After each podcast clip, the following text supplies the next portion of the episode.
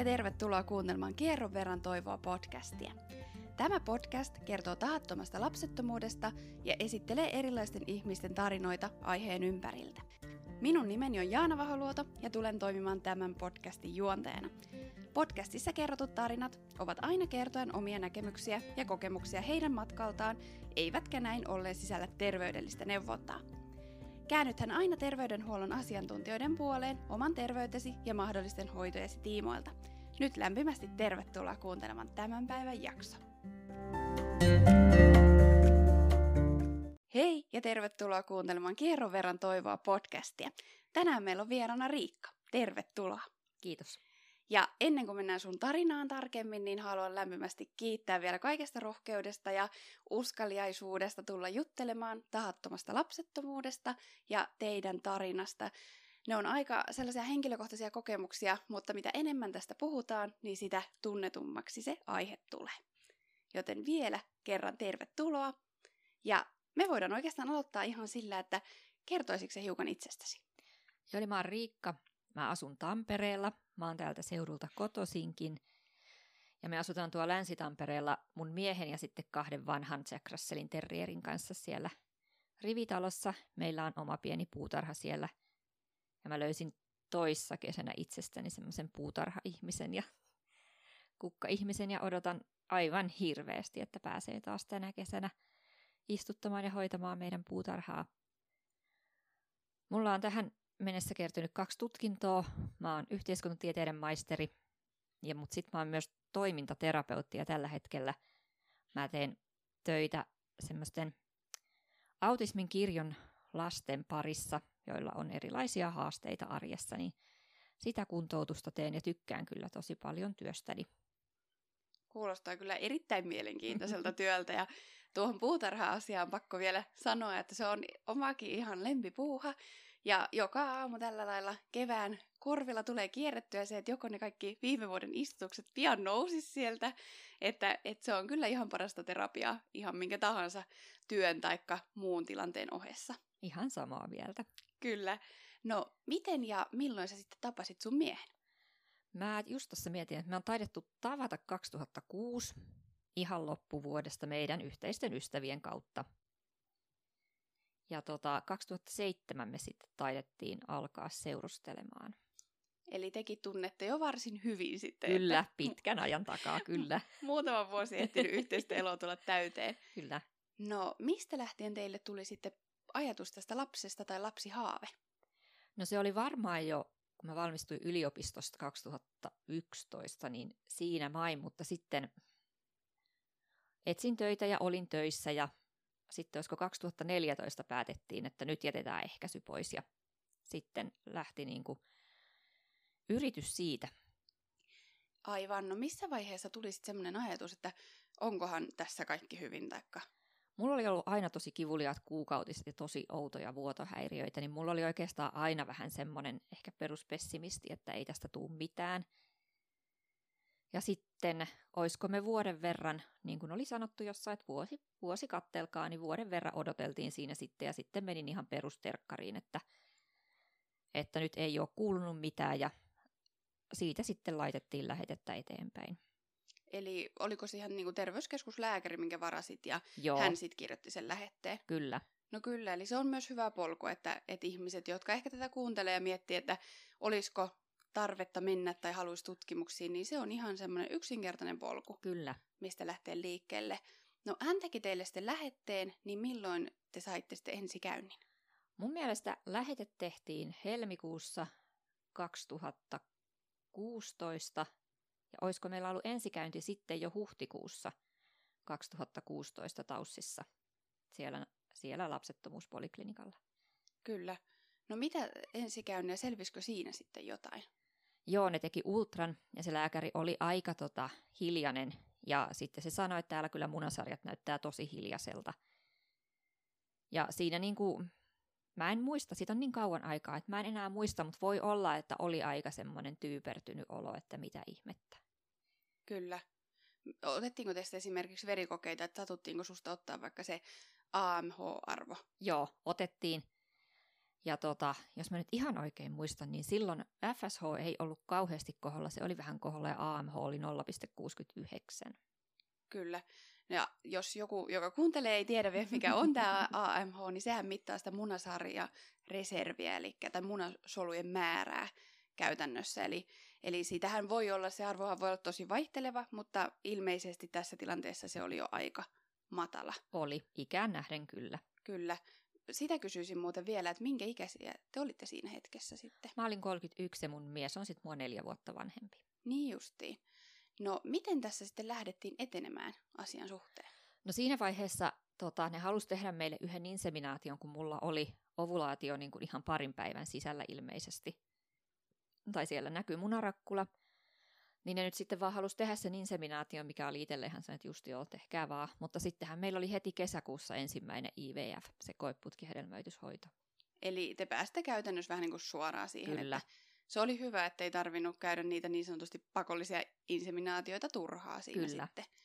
Ja miten tämä IVF-hoito, tehtiinkö se lyhyellä vai pitkällä kaavalla? Mulla tehtiin kaikki lyhyellä kaavalla, kun ne vähän mietti sitä, että on niin, niin tota, hiljaiset munasarjat, että sammuisiko ne sitten kokonaan. Aivan, siinä pitkän kaavan Mm. Tehdessä. Itse asiassa ei olla taidettu haastella ketään tänne podcastiin vielä, kelle olisi tehty pitkällä kaavalla, Oho. mutta käsittääkseni itsekin mulla on tehty myös lyhyellä, mutta siinähän tosiaan sammutetaan ensin se oma munasarjojen toiminta hetkeksi aikaa siinä pitkässä kaavassa, eikö se näin toimi? Joo, Joo, kyllä. tässä tapauksessa se ei siis varmasti olisikaan ollut mm. se vaihtoehto. No miten se meni? Miten sitten kun tuli piikit ja kaikki kuvioihin, niin miten suju pistely?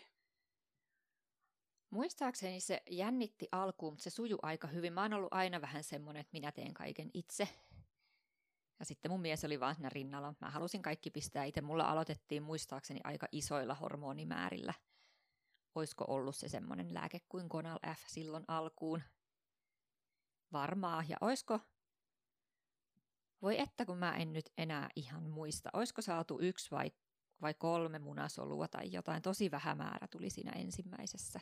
Niin just, että vaste ei ollut niin semmoinen toivotunlainen, Ei. että se punktioitiin kuitenkin. Joo, kyllä. Kuinka tota, sulla meni tämä eka punktio? Se oli kipeä. Ei se ollut niin kipeä kuin oli viimeinen, mutta se oli kipeä ja lääkärit ei oikein, oikein uskonut sitä, että, että se nyt sattui sitten mukaan niin paljon, niin siitä jo jäi semmoinen, varmaan niin kuin nyt, mitä niin kuin nykyään ajattelen, että siitä jo jäi, jäi semmoinen jonkinlainen lääketieteellinen trauma varmaan. Niin just, ja sehän tilanteenakin, kun siellä ollaan jalatojossa ja niin kuin, sehän ei ole mitenkään semmoinen optimaalinen tilanne, missä on niin kuin, omalla mukavuusalueella muutenkaan. Ei ole. Niin ei ole ihmekään, että jos tuntuu, että se oli niin kuin, liian kivulias toimenpide, niin totta kai siitä jää Mm, varmasti joku Kyllä. muistijälki. Mutta tosiaan saatiin punktioitua sieltä yksi tai kolme suunnilleen munasoluja, niin tuliko niistä sitten alkioita? Tuli ja tuore siirto tehtiin, että silloin siirrettiin se kahden päivän ikäinen alkio. Mä muistan, mä olin tekemässä silloin mun ensimmäistä toimintaterapiaharjoittelua, niin ei se, niin kuin se pettymys siitä, että se ei kiinnittynyt, niin ei se ollut niin, kuin niin valta. Kyllä mä uskon, että se oli pettymys. Mä vaan jotenkin peitin ne tunteet ja laitoin ne jonnekin säilöön. Mutta sitten, olisiko ollut, että mentiin sitten kuitenkin siitä sitten jo suoraan siihen seuraavaan niin kuin IVF-hoitoon. Kyllä, eli yksi alkio siirrettiin sinne Joo, ekassa. varmaan, kun mä en enää muista. Niin, siitä on jo muutamia Niin. vuosia, tai siis aika pitkäkin Niin aika, on. että, että olette kyllä käynyt pitkän polun tässä läpi. No, sitten tehtiin toinen IVF. Joo. Siinähän kävi sitten silleen, vaihdettiin lääkitystä ja siihen tuli sinne berkoveris. Niin oli neljä, sen mä muistan, että siinä oli neljä tota, rakkulaa, mutta saatiin viisi munasolua. Aivan. Ja sieltä saatiin sitten neljä alkioa. Kyllä, eli hyvin hedelmöitty suhteessa Joo. sitten siihen. Ja siirrettiinkö kaikki neljä? Kyllä ne siirrettiin, niitä siirrettiin vähän sitten tota, aika pitkänkin ajan. Sitten siinä meni aika pitkä aika, kun niitä siirrettiin, koska mulla alkoi sitten, mulla, oli, mulla on aina ollut tosi paljon sitä tiputteluvuotoa, niin sen takia ei päästy siirtämään. Sitten limakalvo ei kasvanut. Siellä oli kaikkia ongelmia, mutta missään mä olin koko ajan sitä endometrioosia, että tutkikaa, tutkikaa, tutkikaa, mutta ei. Sitä ei niin kuin missään vaiheessa otettu tosissaan, ei niin kuin ollenkaan, lainkaan. Mutta yksikään niistä ei kiinnittynyt, että oikeastaan niin kuin vuoto alkoi aina melkein heti sitten vaan siirron jälkeen. Niin justiin. Yritettiinkö sulla jotenkin, tehtiinkö nämä siirrot muuten sitten lääkkeelliseen siirtoon vai vai luonno- tai kiertoon vai luonnolliseen kiertoon? Tehtiin sekä lääkkeelliseen, luonnolliseen, että sitten semmoiseen niin ovulaatioinduktiokiertoon. Niin, niin, että kaikki keinot oli käytössä. Kyllä. Että, kyllä, mutta kukaan ei siis kuulu tätä sun ajatusta sitä endometrioosista. Ei. Ja ilmeisesti tämä ajatus oli ollut sulla jo aikaisemminkin, eikö? Oli, joo. Mulla on siskolla ja äidillä ja tädeillä on. Ja... Niin justiin, että suussa kulkee. Sehän on semmoinen sairaus, mikä on aika pitkälti myös periytyvä. Mm. Jos näin on käsittänyt, ainakin mitä on itse sitä sitten tutkinut, että, että luonnollista on, että se periytyy. Kyllä. No mikään näistä ei myöskään sitten kiinnittynyt. Ei. Mitä, miten, minkälaista ajatusrataa siinä sitten käytiin läpi, kun kaksi IVF ja siirtojakin sitten jo viisi takana. No se oli varmaan, sitä alkoi olla sen, että ei tule ikinä onnistuu. Ja sitten oli jo, niin kuin mun mielestä meillä oli mielessä jo ne lahjamunasolut, että se oli mulla semmoinen, että mä en halua enää, enää niin kuin mennä, mennä niin kuin omasoluhoitoihin, mutta sitten kuitenkin me päädyttiin tekemään se kolmas IVF vielä. Ja sieltä saatiin sitten, se oli tosi kivulias se punktio, mä potkasin lääkäriä, kun mua sattui niin paljon. Niin justiin. Se oli ihan siis semmoinen, se, niin kuin se kipu oli jotain ihan infernaalista. Ja siihen ei niin kuin kukaan oikein reagoinut, että se oli tosi, tosi kamalaa. Ja sieltä tuli yksi alkio ja se siirrettiin, mutta sekin vuoti niin kuin heti vaan pois. Niin juuri. Onpa tosi ikävä kuulla, että sulla on tämmöinen kokemus vielä sitä kolmannesta punktiosta, kun luulisi, että sitten tietysti äh, olisi jo vaikka lääkkeet ja kaikki parantunut jo vuosien saatossa, kun tässähän oli mennyt kuitenkin jo jonkin aikaa. Että kun ajattelee, että jos 2016 alussa olet ollut ensikäynnillä ja kesällä ekassa IVFssä, niin muistatko milloin tämä tapahtui, tämä kolmas IVF? Mun mielestä se oli sitten 2017 ihan loppuvuodesta. Niin justiin. Et sittenhän me sen jälkeen, silloin ei ollut vielä lahjasoluhoidot yksi, tuolla julkisella puolella ollenkaan. Et sitten me mentiin Ovumia yksityiselle ja sinne ilmoitettiin, että halutaan sitten niinku munasolulahjoittaja. Kyllä. Ja, eli kolme IVF-kiertoa tehtiin julkisella ja sen jälkeen päätös oli siirtyä lahjamunasoluihin. Kyllä. Ja miten nämä sitten meni siellä yksityisellä puolella nämä hoidot? No yksityisellä se alkoi sillä, että siellä teki tota, kynekologi sisätutkimuksen ja kysyi, että mä muistan kun se kysyi, että sattuuko tämä, kun se laittoi, teki sen sisätutkimuksen, että sattuu ihan hirveästi. Sitten jotenkin se, se vaan sitten sanoi, että täällähän on ihan selkeä endometrioosilautta täällä emättimen pohjassa, että onko tätä niinku tutkittu. Ja sitten mä oon ihan se, että no, öö, no, ai onko se ihan oikeasti? Onko se ihan oikeasti? Ja sitten meillä oli vielä sen jälkeen tuolla tota, julkisella niin kuin loppukäynti, ja siellä lääkäri pahoitteli tosi paljon ja pyysi ihan hirveästi anteeksi kuin tätä, mutta ei se niin kuin se oli ihan, siis ihan sama siinä vaiheessa, että jotenkin, että ihan turha enää pyydellä anteeksi. Mutta sitten siinä niin kuin yksityisellä nekin totesi, että kannattaa mieluummin aloittaa semmoinen niin endometrioosin kuivatteluhoito sitten siinä vaiheessa. Ja jälkiviisaana voisi sanoa, että siinä vaiheessa olisi jo ehkä kannattanut tehdä lähete naisten taudeille, että oltaisiin tutkittu sitä endometrioosia enemmän, mutta sitten jotenkin vaan, en tiedä oliko se sitten sekä lääkäreinen että oma semmoinen halu, että nyt vaan painetaan nämä, että otetaan se munasolulahjoittaja ja että nyt täytyy, täytyy vaan nyt tämä homma hoitaa tästä.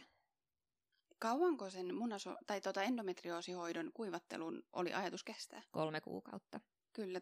Tutkitaanko sitä jotenkin, että se toimii tai ei toimi, tai näkeekö sitä mistään? No, mulle ei näy endometrioosi ultrassa lainkaan, niin tota, ei siinä oikein, niin kuin, jos se näkyy ultrassa, niin toki niin kuin siellä pystyy sitten näkemään, että onko se auttanut, mutta varmaan vähän niin kuin oireiden perusteella.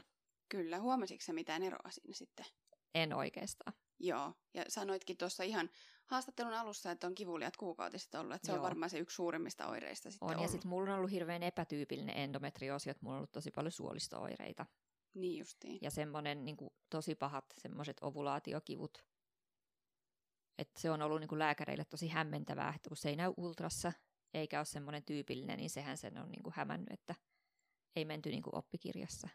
Kyllä, että on saanut mennä vähän kantapäin kautta. Mm tämän asian kanssa. Mutta sitten sitä kuivateltiin, sitä endometrioosia, niin mitä sitten tapahtui? Eli kun oli tarkoitus siirtyä niin lahja, lahjasoluhoitoihin, niin miten se meni? No sitten me käytiin siellä tota, ovumiassa ja hoitaja haastatteli meitä ja sitten me käytiin semmoisella tota, psykologijuttusilla, että niin kun, mitä se tarkoittaa se, että on lahjasolut, että ymmärretäänkö me, että mitä se tarkoittaa ja miten lapselle pitäisi sitä puhua, jos sieltä lapsi tulee ja me oltiin ihan täysin fine sen kanssa, että ei ole niinku, mulle ei ole mitään semmoista ajatusta, että mun geenien tarvitsisi jonnekin jatkua. Eikä mun miehelläkään oikeastaan ole, että se on, niinku, se on vaan niinku solu, mikä tulee. Toki niinku on semmoinen ääretön kiitollisuus ihmisiä kohtaan, jotka haluaa lahjoittaa niitä sukusolujaan. Mutta sitten katsottiin vähän mun pituutta ja mun silmien väriä ja olisiko jotain muutakin. Ja niin kuin sen pohjalta sitten niin kuin tuntematon luovuttaja.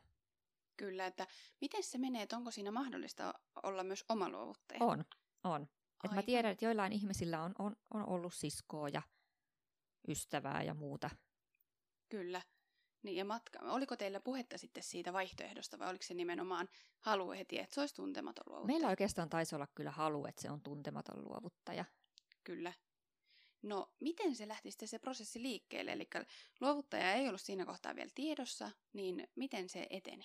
Meillä taisi olla ensimmäinen, on niin kuin pakkasesta taisi tulla ne munasolut sieltä. Joo.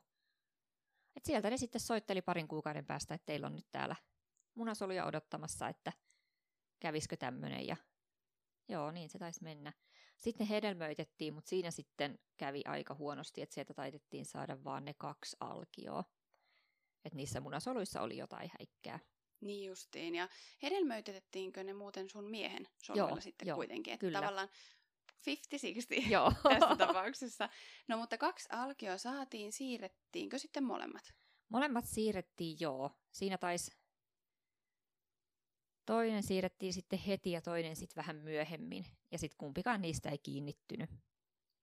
Voin kuvitella sen tunteen, mutta kysyn silti, että miltä se tuntui sitten sen jälkeen. No siinä vaiheessa ne alkoi jo olla niin kuin aika kamalia.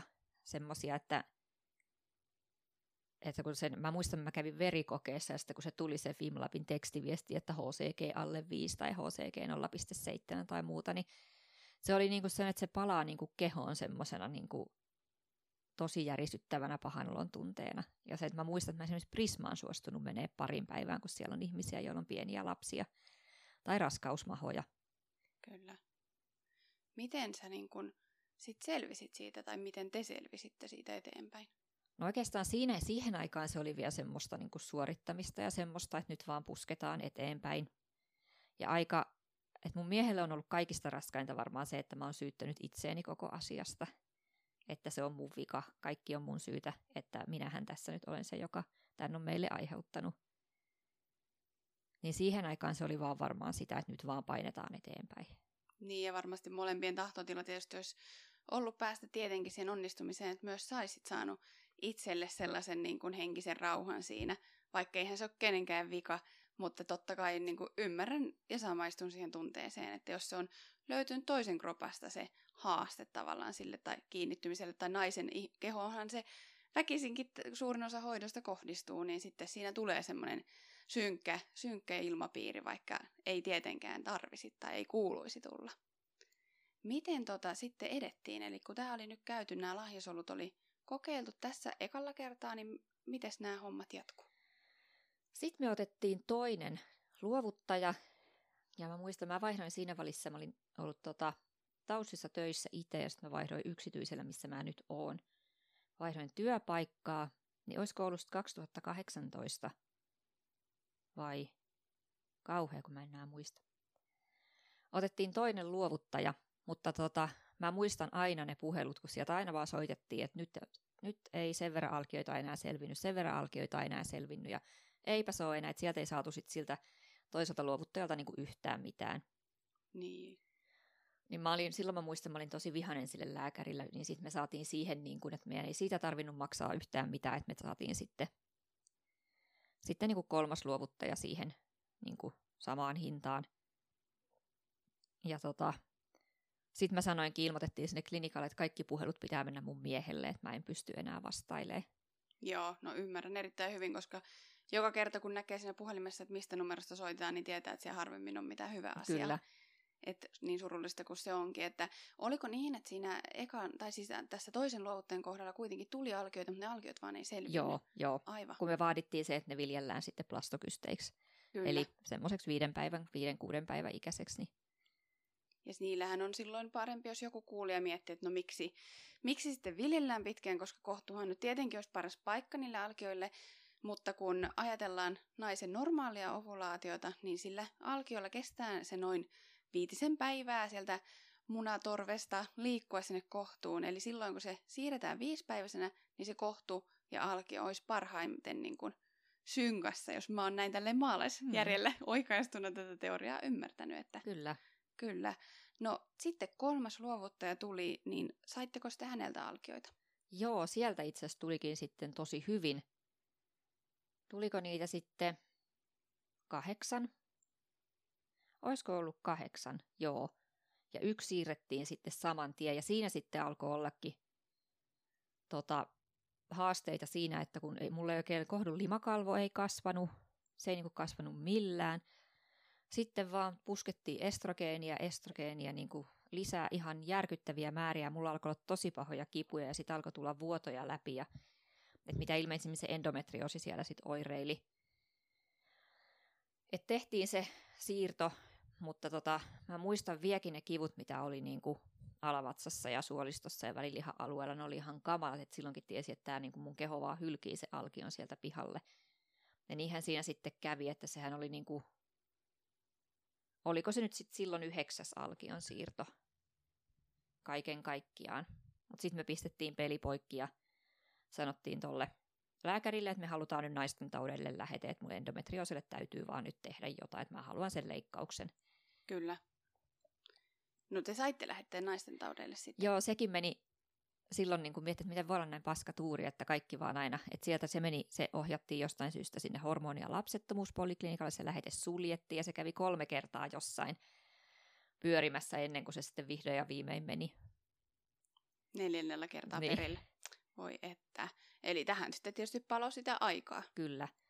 Sitten mä muistan marraskuussa, oisko ollut 2019, oli semmoiselle mies lääkärille aika siellä tota, endometriosipoliklinikalla. Mä olin varustautunut semmoisella, mulla oli paperi, missä luki mitä minä haluan ja mun mies tuli sinne mukaan ja sitten mun mies oli myöhässä, sillä oli joku työpalaveri ollut ja mä menen sinne huoneeseen, siellä on sinne rempseet hyvin, hyvin suora sananen mies ja sitten se vaan sanoo, että jaha, tässä nyt on kuule semmoinen homma, että mitä sä haluaisit, että tehdään ja Mä oon ihan se, että no, mä haluaisin, että musta otetaan magneettikuvat ja sitten laparoskopia no eikös me sillä sitten lähetä liikkeelle. Ja mä oon ihan siinä, istun ihan silleen, että auan vaan suutani ja niin kuin mä en saanut sanottua mitään. Mä olin ihan sille, että mun piti nyt pitää tässä tämmöinen palopuhe, että... Sä olit valmistautunut puolustautumaan Joo. tästä jo ennen kuin aloitetaankaan. Kyllä. Niin.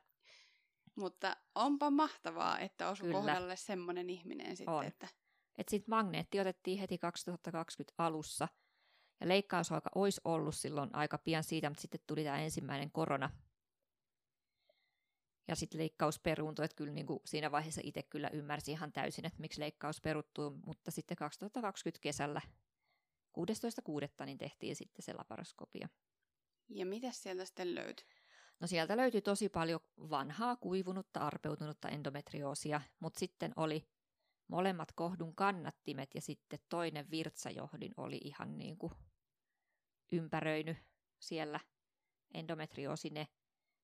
Ja sitten toinen kohdun kannatin oli kiinni suolen seinämässä, mutta mulla oli niin järkyttävän taitava se leikkaaja, että niin kuin kaikki lähti, mitä sieltä kannatti poistaa, että niitä arpeutuneita ei otettu pois, koska se saattaisi aiheuttaa enemmän vaurioa. Mutta niin kuin, mä olin tosi kipeä sen leikkauksen jälkeen, ihan valtavan kipeä, mutta – kun mä jouduin ennen sitä leikkausta siis vuosikausia syömään, mä en kestä kovia kipulääkkeitä, mä niin kuin parana, puranaa ja parasetamolia söin, ja mulla oli tosi pahat suolistooireet, ihan hirveitä olla töissä, aivan kamalaa, ja verta tuli tosi paljon, niin sen jälkeen sitten pikkuhiljaa siitä joskus syksyllä mä muistan, kun mä aloin niin kuin huomata, että mua ei satu mihinkään. Niin se oli ihan uskomatonta, että se, että nyt kun on jutellut toisten ihmisten kanssa, joilla on leikattu samoja asioita, niin niillä on jätetty sinne kohdun kannattimiin ja varsinkin virtsajohtimeen sitä endometrioosia. Ja mun suoli ei vaurioitunut, että siinä oli aika iso riski, että se suoli vaurioituu, niin ei mitään. Kaikki lähti niin kuin tosi kauniisti. Eli tavallaan sai vähän niin kuin uuden elämän periaatteessa, koska jos ne kivut on niin kuin määrittänyt sitä Kyllä. elämää ja arkea kuitenkin tosi Kyllä. pitkään. Ja sitten se, että mä pystyin palaa tanssitunneille, että mä, mulla alkoi, niin kuin, että mä en nykytanssitunnilla pystynyt enää tekemään mitään hyppyjä ennen leikkausta ja jouduin olemaan tosi paljon pois ja sitten aina tanssitunnin jälkeen joutuu ottaa niin paljon särkylääkkeitä kuin pystyy ottaa. Niin se oli ihan uskomatonta, mä muistan viime syksynä, ennen kuin korona taas lopetti harrastukset, niin se oli niin hieno tunne, kun pystyykin hyppiä ilman, että sattuu. Ja sitten oli ihana, kun meillä tosiaan käy semmoinen tukilapsi kerran kuussa, ja nyt tänä talvena sitten oltiin Pulkkamäessä, niin se katsoi mua varovasti, että tuutko se Riikka Pulkkamäkeä, ja mä sanoin, että joo mä kokeilen, ja mua ei sattunut laskea hyppyristä, niin se oli niin ihanaa. Voi ihanaa, ja koska siis tämmöisiä asioita, mikä on niin kuin jollekin ihan arkipäiväisiä ja toiselle tosi rajoittavia tekijöitä ollut niin kuin aiemmin, niin kyllähän se on nimenomaan mahdollistaa ihan uudenlaisen elämänlaadunkin jo mm. pelkästään. Mm. Mutta miltä se sitten tuntui, kun sä olit kuitenkin pitkään puhunut, että sä oletat, että sulla on sitä endometrioosia, ja sitten vasta tässä vaiheessa otettiin vähän niin kuin tosissaan, sä tapasit sellaisen lääkärin, joka selkeästi sanoi, että mennään näillä stepeillä, ja sitä sitten vielä löytyikin sieltä, niin oliko sulla siinä semmoisia tunteita, jotakin katkeruutta tai muuta, vai oliko se vaan huentunut, että se löytyi?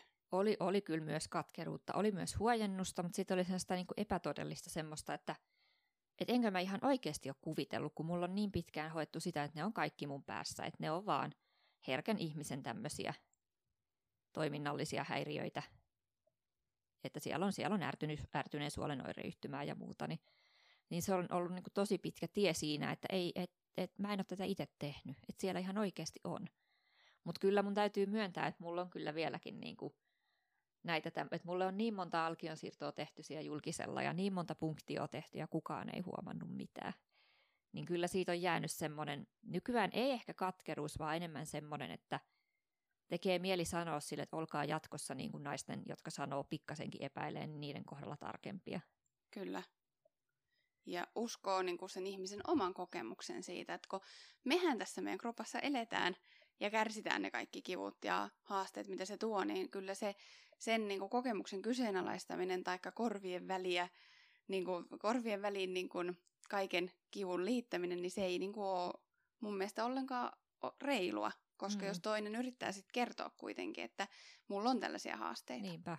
Ja nämä on kuitenkin vielä myös sellaisia henkilökohtaisia asioita, jos selittää suoliston haasteista tai muusta, niin ne ei ole mitään sellaisia, mitä jutellaan päiväkeskustelussa kahvipöydässä, vaan siihen pitää paljon tsempata, että uskaltaa sanoa, että minkä asioiden kanssa taistelee itse sitten siellä kotona tai töissä tai mikä nyt on kenenkäkin tilanne. Kyllä, kyllä. No, sulta leikattiin tosiaan erittäin onnistuneesti sitä endometrioosia, niin kauanko sitten kesti, että sai palata tavallaan niiden hoitojen pariin? No tota, meille suositeltiin, että mahdollisimman pian jatketaan. Ja tota, mehän sitten, mulle oli jo pitkään tuolla, mä oon tuo Facebookissa semmoisessa Helminauha-ryhmässä, joka on ihmisille, jotka käy niin kuin lahjasolu, joko lahjamunasolu tai lahjasiittiöhoidoissa, niin siellä sitten mä olin kysellyt, että mitä ihmettä me voitaisiin tehdä, että, että nyt on jo se yhdeksän tuloksetonta alkiosiirtoa, ja siellä sitten yksi semmoinen nainen laittoi mulle viestiä siitä, että, että hän nyt suosittelee kuitenkin, että vaikka asutte Tampereella, niin käykää Dextrassa Helsingissä. Että siellä on tämmöinen yksi lääkäri, joka tota, että hänellä oli aika samankaltainen tilanne, että ei ollut tehty ollenkaan näin montaa alkion siirtoa, mutta niin kuin on endometrioosia ja sitten se niin kuin munasolureservi on tosi ja alhainen ja semmoinen aika lailla hiipuvat munasaidet, että käykää nyt kysymässä sieltä ja siellä kokeillaan rohkeasti kaikkea uutta – ja me käytiin siellä konsultaatiokäynnillä, mutta siinä vaiheessa kuitenkin vielä, en muista miksi, mutta haluttiin pitää kuitenkin alkiot Tampereella, että sitten Tampereella tehtiin siirto sen niin kuin heidän ohjeillaan, mutta sitten mulla kuitenkin vielä siinä vaiheessa sitten syksyllä, että meidän piti tehdä siirto ensin syyskuussa, sitten lokakuussa, mutta vasta marraskuussa, marraskuun loppupuolella päästiin vasta siirtoon, kun mulla vaan niin kuin jotenkin elimistö ei ei niin kuin jotenkin reagoinut. Että sitten joulun jälkeen, just ennen uuden vuoden aattoa, niin tuli sitten se kymmenes negatiivinen tulos. Mitkä ne fiilikset sitten siinä kohtaa oli? No sitten siinä vaiheessa oli jo semmoinen, niin että et, et jotenkin ihan niin kuin uskomatonta, että miten voi näin käydä. Ja semmoinen, niin kuin, että nykyään ehkä mä oon niin kuin löytänyt aika paljon niin kuin niitä tunteita sieltä sen katkeruuden alta, että siellä on surua ja siellä on tosi paljon semmoista, niin kuin, on siellä niin kuin häpeääkin ja sitten sitä, että, niin kuin, että, että minä en vaan niin kuin pysty tähän ja minä en riitä ja semmoista niin kuin, osittain niin kuin myös tosi paljon pelkoa ja kauhua ja semmoista. Että kyllä se oli niin kuin, että siinä oli sitten uusi vuosi tulossa ja meillä oli sitten tulossa tota, meidän niin kuin muutama läheinen ystävä, niin kyllä mä huomasin, että mä niillekin mä vaan kerroin sen silleen niin kuin toteavasti, että saakeli, että kymmenes, kymmenes siirtoja niin kuin ei nyt helvetti voinut sekään sitten kiinnittyä, että paskaaks tässä. Että se on niin kuin semmoista aika lailla, että kyllä se, kyllä se niin kuin jo, se menee jo niin, kuin niin jotenkin sinne niin kuin minuuteen ja semmoiseen syvälle. Kyllä, että siinä olisi mielemmin niin kuin uudelle vuodelle skoolannut ihan muilla, muilla fiiliksillä ja kertonut jotain ihan muita uutisia kuin sitten tätä mm. samaa, niin kuin, niin kuin sanoit, samaa paskaa. Kyllä. Että kyllä se osuu vaan tuulettimeen niin kuin sitten epäreilua, mutta monta kertaa mm. omalle kohdalle. Ja, ja nythän teillä on vielä sitten tosiaan alkioita pakkasessa. Joo, että me sitten heti sen jälkeen tehtiin se päätös, että me siirretään sinne Helsinkiin meidän alkiot. Ja ne siirrettiin sinne ja sitten tota, sieltä lääkäri sitten, syksyllä oli jo mitattu, mitattu ferritiiniä, mä olin sitten syönyt aika paljon rautaa, että se oli sitten ennen joulua noussut 94 24, mikä on jo tosi hyvä. Ja sitten se tutkittiin, joo, meitä tutkittiin sitten semmoiset vasta-aineet, että tota, voiko olla niin, että vaikka mun elimistöni on jotain tietyn tyyppistä, että se hylkisi niin kuin mun miehen, nämä on semmoisia SPR-veripaketteja, semmoiset HLA ja B-kir jutut tutkittiin, mutta niistäkään ei sitten löytynyt mitään. Ei mitään selittävää tekijää ei. sille, että hylkisi sitä, mutta se on varmaan ollut kuitenkin sellainen toivoa avaava, kun tutkitaan jotain uutta, mitä ei ole aikaisemmin mm. ehkä katsottu. Ja ferritiini oli mielenkiintoista, että nostit sen tähän, että kun mm. tähän on tosi paljon keskustelua ihan lapsettomuusasioiden kanssa, mutta muutenkin niin kun se on tämän päivän semmoinen ehkä kuuma peruna. Mm-hmm. Toiset sitten puhuu, että se on tosi tärkeä, ja toiset sanoo sitten, että sille ei mitään merkitystä. Kyllä. Niin ilmeisesti kuitenkin sulle on ohjeistettu, että sillä olisi merkitystä. On, ja mä oon huomannut sen siis ihan omassa olossa. Ja se, että mun kilpirauhasarvoni on nyt taas paljon paremmat kuin mun ferritiini nousi. Että kyllä sillä vaan on. Kyllä mä, mä oon niinku niitä, jotka uskoo, että sillä on tosi iso merkitys. Kyllä.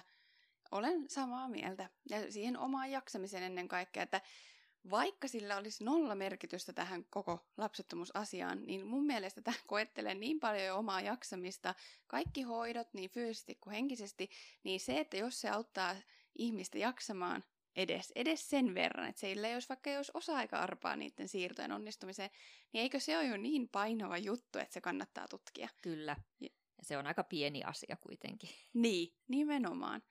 No, miten sä oot jaksanut sitten koko tämän, niin kun tässä on kuitenkin useita vuosia, ja, ja niin kun, miten sä oot jaksanut? Silloin kun me oltiin siellä julkisella hoidossa, niin mä pyysin sitten, että tota päästäisikö juttelee, juttelee jollekin, ja me saatiin se viisi kertaa käydä semmoisella jollain seksuaaliterapeutti, joku kätilö siellä, se oli tosi mukava, mukava nainen, mutta se oli vaan se viisi kertaa, mutta sitten mulla tota, äiti sairastui Alzheimerin tautiin tuossa Äiti on vasta vähän yli 70. Ja ollut siis, hän on koulutettu informaatikko ja tosi älykäs ihminen, ollut aina tosi toimelias, niin se oli kyllä siis niin kova paikka, siitä on nyt puolitoista vuotta aikaa, kun se diagnoosi tuli. Niin siinä vaiheessa mä muistan, mä istuin autossa, mulla oli siskot mukana siellä äitin lääkärissä, kun mä olin niitä töissä, mä istuin jossain huoltoaseman parkkipaikalla vaan se, että miten mä pääsen tästä kotiin. Että niin kuin, pitäisi niin kuin itkiä yrittää ajaa sille, että näkisi edes jotain. Ja sitten mä menin tota, varsin työterveyteen psykologille ja ilmoitin, että minä haluan päästä psykoterapiaan, että Kelan tukemaan terapiaan niin tämä, että nyt niin kuin vallaa tämä lapsettomuus ja niin kuin äidin tilanne, että nyt niin kuin ei, riitä, ei riitä voimavarat. Ja lähdin sitten etsimään terapeuttia ja mua kiinnosti niin kuin itseeni semmoinen niin kuin kehollisesti suuntautunut Siinä vaiheessa en tiennyt trauma-asioista vielä mitään. Ja mulle ei ollut tärkeää se, että olisi täysin lapsettomuuteen perehtynyt, mutta niin kuin pitäisi olla valmis niin kuin kouluttautua asian suhteen. Niin sitten olisiko ollut marraskuussa 2000, jos mulla on nyt, no mulla on nyt niin kuin toinen vuosi menossa, että aloitin sen ja siellä sitten aika äkkiä, niin kuin se terapeutti ei ollut ollut lapsettomuusasioiden kanssa kauheasti tekemisissä, mutta hän sitten on opiskellut asiaa, niin mulla jotenkin silmät avautui sitten sen jälkeen, kun mun lapsettomuutta ja näitä kaikkia kokemuksia alettiin niin kuin lähestyä trauman kautta. Ja sen nimenomaan sen, miten se on niin kuin kehollisesti trauma, niin on tullut varmaan semmoinen niin perinteinen tämmöinen voimaantuminen, mikä sieltä on niin kuin tullut. Kyllä sitten niin terapian kautta, että se on ollut sekä itselle että meidän parisuhteelle kyllä ihan todella tärkeä. Ja on oppinut sanottaa omia tunteita ja tunnistaa niin kuin niitä kaikkia, mitä siellä on niiden semmoisten perustunteiden alla niitä asioita. Ja sitten sitä pikkuhiljaa myös sitä niin kuin armollisuutta itseä kohtaan. Ja sitä ei varmaan oikeasti voi liikaa niin kuin painottaa sitä nimenomaan sitä armollisuutta itseään kohtaan, että tässä varsinkin kun on tehnyt näitä haastatteluita ja tutustunut ihmisten tarinoihin ja yleensä se on nimenomaan naisihmiset, jotka on mua lähestynyt sitten tarinoidensa kanssa, niin kaikissa melkein paistaa läpi tosi paljon se semmoinen tosi kovat syytökset itseensä kohtaan. Kyllä. Eikä kukaan meistä ole valinnut tätä polkua, että jos oltaisiin itse voitu valita, niin mehän oltaisiin heti onnistuttu muutaman kierron jälkeen, niin kuin meistä tuntuu varmaan, että kaikki muut olisi, Kyllä. Niin kuin, muut menee sitä polkua, me vaan niin kuin, kynnätään jossakin kinttupolulla. Kyllä. Että, et ei se ollut oma valinta, ja, mutta toihan on niin kuin ihan huikea juttu, että löysit sellaisen terapeutin juuri, mikä on sellainen oman tyylinen ja joka on ollut kiinnostunut sitten tutustuun ja perehtyyn siihen asiaan lisää. Ja voisitko sä sanoa, että sä suosittelisit ulkopuolista terapiaa niin kuin kaikille? Kyllä, ja tota, aika matalalla kynnyksellä kannattaa pyytää esimerkiksi oman klinikan kautta, että pääsisi joillekinhan riittää se, että käy muutaman kerran juttelemassa. Toisillaan esimerkiksi työterveydessä voi käydä. Mutta sitten jos tuntuu siltä, että se kyllä se niinku yleensä jossain vaiheessa itse huomaa tai joku läheinen huomaa, että ehkä semmoinen pidempikin prosessi kannattaa. Kannattaa käydä läpi, kun sitten täytyy vähän pystyä ehkä katsoa siihenkin, että jos se raskaus alkaa, ja sitten kun se lapsi syntyy, niin siinä vaiheessa usein ne lapsettomuusasiat sieltä sitten puskee päälle. Sepä se, kun ei sitä historiaa kukaan poista mm. sieltä, vaikka lopputulos olisi mikä, niin se historiahan kulkee mukana siinä. Kyllä. No miten sä näkisit, että miten tämä koko, koko projekti on vaikuttanut teidän parisuhteeseen? Hmm. Meillä on onneksi aika semmoinen keskustelevainen parisuhde, että mun mieskin on, on niin kuin hyvin keskustele. Hän tykkää tosi paljon puhua ja on, että hänelle on tosiaan ollut tosi raskasta katsoa se, että miten mä syytän itseeni. Ja tota, kyllä on ollut niin kuin tosi semmoisia hetkiä, että on ollut tosi rankkaa. On, on riidelty. Ja nyt itse asiassa tuossa alkuvuodesta oli semmoinen, että mä ilmoitin, että mä en enää aio jatkaa näitä hoitoja. Että... Ja sitten me saatiin sovittua, että me tehdään kesään mennessä kaksi siirtoa. Ja sitten se on siinä, että jääkö talkiot käyttämättä, että ihan sama. Kyllä. Ja tota, on niin kuin, kyllä on opeteltu niin kuin keskustelemaan rakentavammin ja kuuntelee toista. Ja... Mutta kyllähän tämä on niin kuin parisuhteelle ihan siis on niin kuin varmaan yksi rankimmista asioista, mitä niin kuin kenellekään voi sattua. Ja kyllä niin kuin, mitä mä oon lukenut niin kuin vertaisten kokemuksia siitä, että osalla niin kuin ei he puhu ollenkaan ja niin kuin ei ole sitä keskusteluyhteyttä, niin kyllä mä niin kuin tiedän, että mä siinä suhteessa tosi onnekas, että meillä on niin kuin tosi, tosi hyvä se keskusteluyhteys.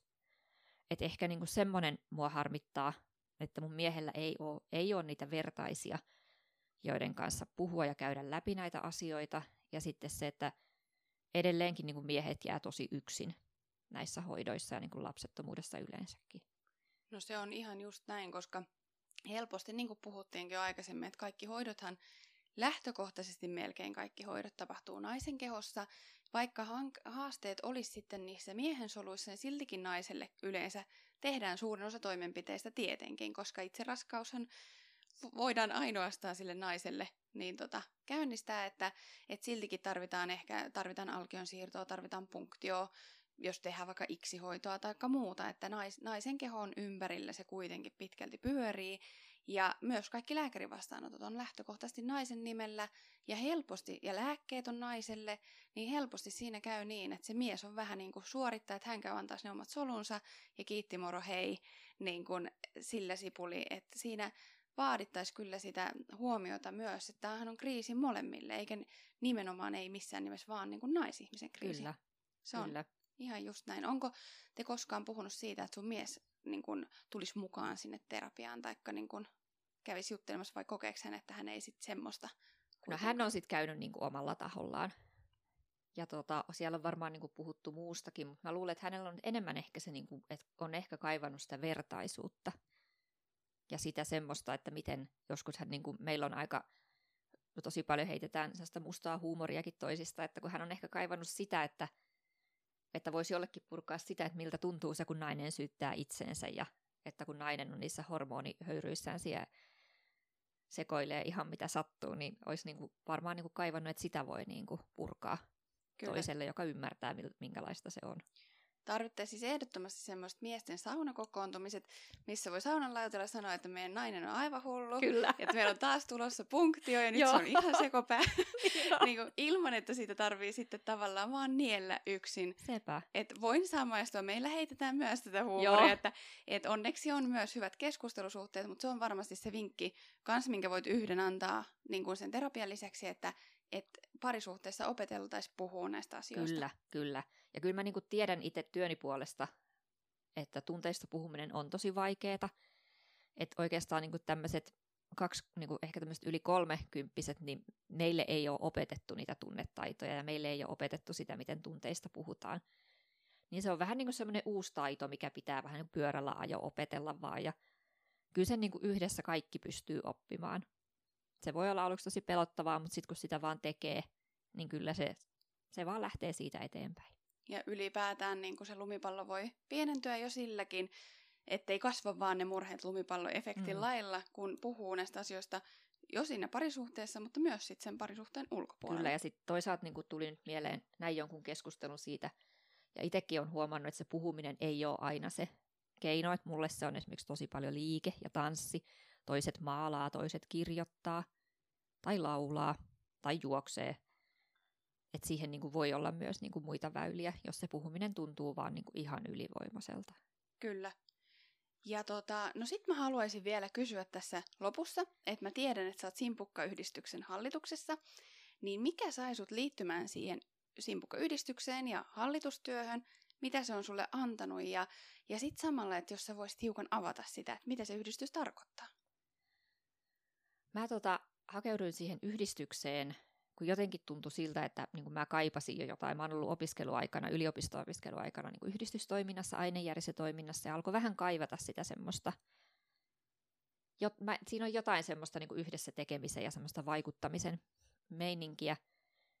Ja sitten vaan jotenkin simpukka alkoi tuntua siltä, että nyt niin kuin, että haluan itsekin päästä vaikuttaa niin kuin tahattomasti lapsettomien niin kuin sen yleisen tieto, tietoisuuden kasvattamiseen ja mitä siellä muuta tehdäänkin. Niin sitten vaan päätin asettua ehdolle ja nyt on tosiaan toinen, toinen hallituskausi menossa ja se, mä oon tykännyt ihan hirveästi. Siellä on tota, tosi älykkäitä ja erilaisia ihmisiä, että ihmiset on siellä tosi erilaisilla taustoilla. Siellä on asiantuntemusta eri asioista ja kaikilla on, on niin kuin jonkinlainen tahattoman lapsettomuuden kokemus. On tota, on sateenkaari perheestä tulevia ja lahjasolukokemuksia ja on, on tota, täysin lapsettomaksi jääneitä ja on niin kuin koko tavallaan on niin kuin koko kirjo siellä ja lapsellisia lapsettomia. Niin se on kyllä ollut semmoinen niin itsellekin silmiä avaava, että kuinka niin kuin laaja kirjo se tahattomasti lapsettomuus on. Ja tota, Simpukka ryhän on yhdistys, joka toimii kotipaikkaan Tampereella, mutta toimii valtakunnallisesti ja edistää tahattomasti lapsettomien hyvinvointia ja lisää sitä tietoisuutta. Esimerkiksi tällä hetkellä loppaa muun muassa sijaissynnytystä ja on ollut tosi, tosi tota, iso tekijä muutenkin siinä, että, että niin kuin eri tahot tietäisi tahattomasta lapsettomuudesta ja he pitää säännöllisesti yhteyttä niin kuin kaikkiin julkisiin klinikoihin, mutta myös yksityisiin klinikoihin. Ja tällä hetkellä iso juttuhan on ollut se Helminauha-hanke, mikä siellä on ollut, joka on sitten tuonut tosi paljon tietoisuutta siitä, että miten nämä lahjasoluhoidot yleensäkin toimii. Ja täytyy kyllä sanoa, että siellä on ihan huipputiimi tekemässä töitä, töitä Tampereella ja iso simpukan juttuhan on vertaistuki. Että tällä hetkellä korona-aikaan melkein kaikkihan on, on verkossa – ja käsittääkseni Zoomin kautta on, on tosi paljon niitä vertaistapaamisia, mutta sitten kun korona taas poistuu, niin uskon, että myös semmoiset niin lähitapaamiset, vertaisryhmien tapaamiset sitten taas yleistyy, mutta mä oon vähän käsittänyt, että jotkut on tykännyt tosi paljon siitä, että on voinut tavata etänä. Että ei tarvitse lähteä kotoa minnekään, voi vaan avata sen koneen ja kameran ja mikin ja istua siinä, missä itse haluaa. Se varmaan madaltaa sitä kynnystä osallistua. Kyllä, kyllä. Mutta tota, kyllä se, niin kun, mä luulen, että monelle jäsenelle ja vapaaehtoiselle se niin kun vertaisuus on semmoinen tosi iso, erittäin iso asia. Ja se vertaistuki, mitä sieltä saa. Voin tähän tosi hyvin samaistua, että itselläni kesti jonkin aikaa, että uskalsin liittyä Facebook-ryhmiin. Eli itse olen tässä lapsitoive, Simpukan lapsitoiveryhmässä ja suljetussa Simpukkaryhmässä. Ja mietin sitten myöhemmin, että miksi olin niin hölmö, että odotin varmaan sen puolitoista vuotta ennen kuin liityin, koska siinä oli joku tämmöinen, niin että mä en halunnut sellaista leimaa mun otsaan myöntää itselleen, että minä nyt olen yksi, yksi näistä, vaikka sitten näin myöhemmin ajateltuna, että nythän mä haluan puhua näistä asioista ja haluan tehdä sitä tietoisemmaksi, että siinä on ollut jonkinnäköinen oma identiteettikriisi varmasti, koska sitten siitä hetkestä, kun sinne liittyy, niin mä tajusin vasta silloin, että vitsi, me ei ollakaan koko niin kuin maailman ainoita, jotka tässä on, vaan siellä on satoja tuhansia, jotka käy samoja asioita läpi ja samoja tunteita ja samoja lääkityksiä ja että se jotenkin helpotti siitä päivästä lähtien, kun mä painoin sitä liitynnäppiä. Kyllä, kyllä. Ja kyllä tota, siellä kuitenkin musta on tosi ihana, että ihmiset keskustelee tosi paljon ja avoimesti ja kyselee, kyselee niin kuin ihan yksinkertaisia asioita ja siellä uskaltaa ihmiset kysyä ihan semmoisia alkupolulla olevia, että lainausmerkeissä tyhmiä kysymyksiä, joita ei kyllä olekaan, mutta ja sitten toiset neuvoo, että miten, miten tästä eteenpäin. Kyllä. Ja tärkeä pointti oli myös tuo, kun sanoit, että se on kaikille tahattomasti lapsettomille. Eli vaikka se lapsitoivo olisikin toteutunut, niin siltihän se historia tosiaan siellä säilyy, eli simpukka on myös heitä varten. Kyllä, kyllä.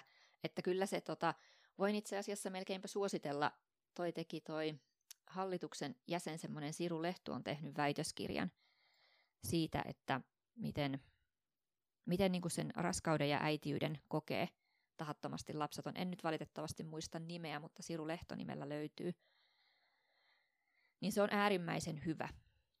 Hyvä väitöskirja ja siitä, siitä saa kyllä tosi paljon niin kuin monella tasolla ajateltavaa ja koettavaa.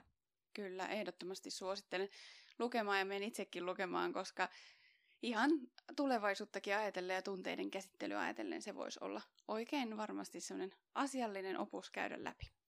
No ihan viimeisenä haluaisin kysyä vielä, että mitä vinkkejä antaisit muille, jotka ehkä vielä miettii tuolla kuuntelijoissa, että ei ole uskaltanut ottaa vaikka vielä askeleita kohti ensikäyntiä tai sanoa itselleen se edes ääneen, että meillä voisi olla haasteita tässä lapsitoiveen toteuttamisessa, tai sitten heille, jotka on jo pitkän polun hoidossa läpikäyneitä, niin mitä vinkkejä antaisit?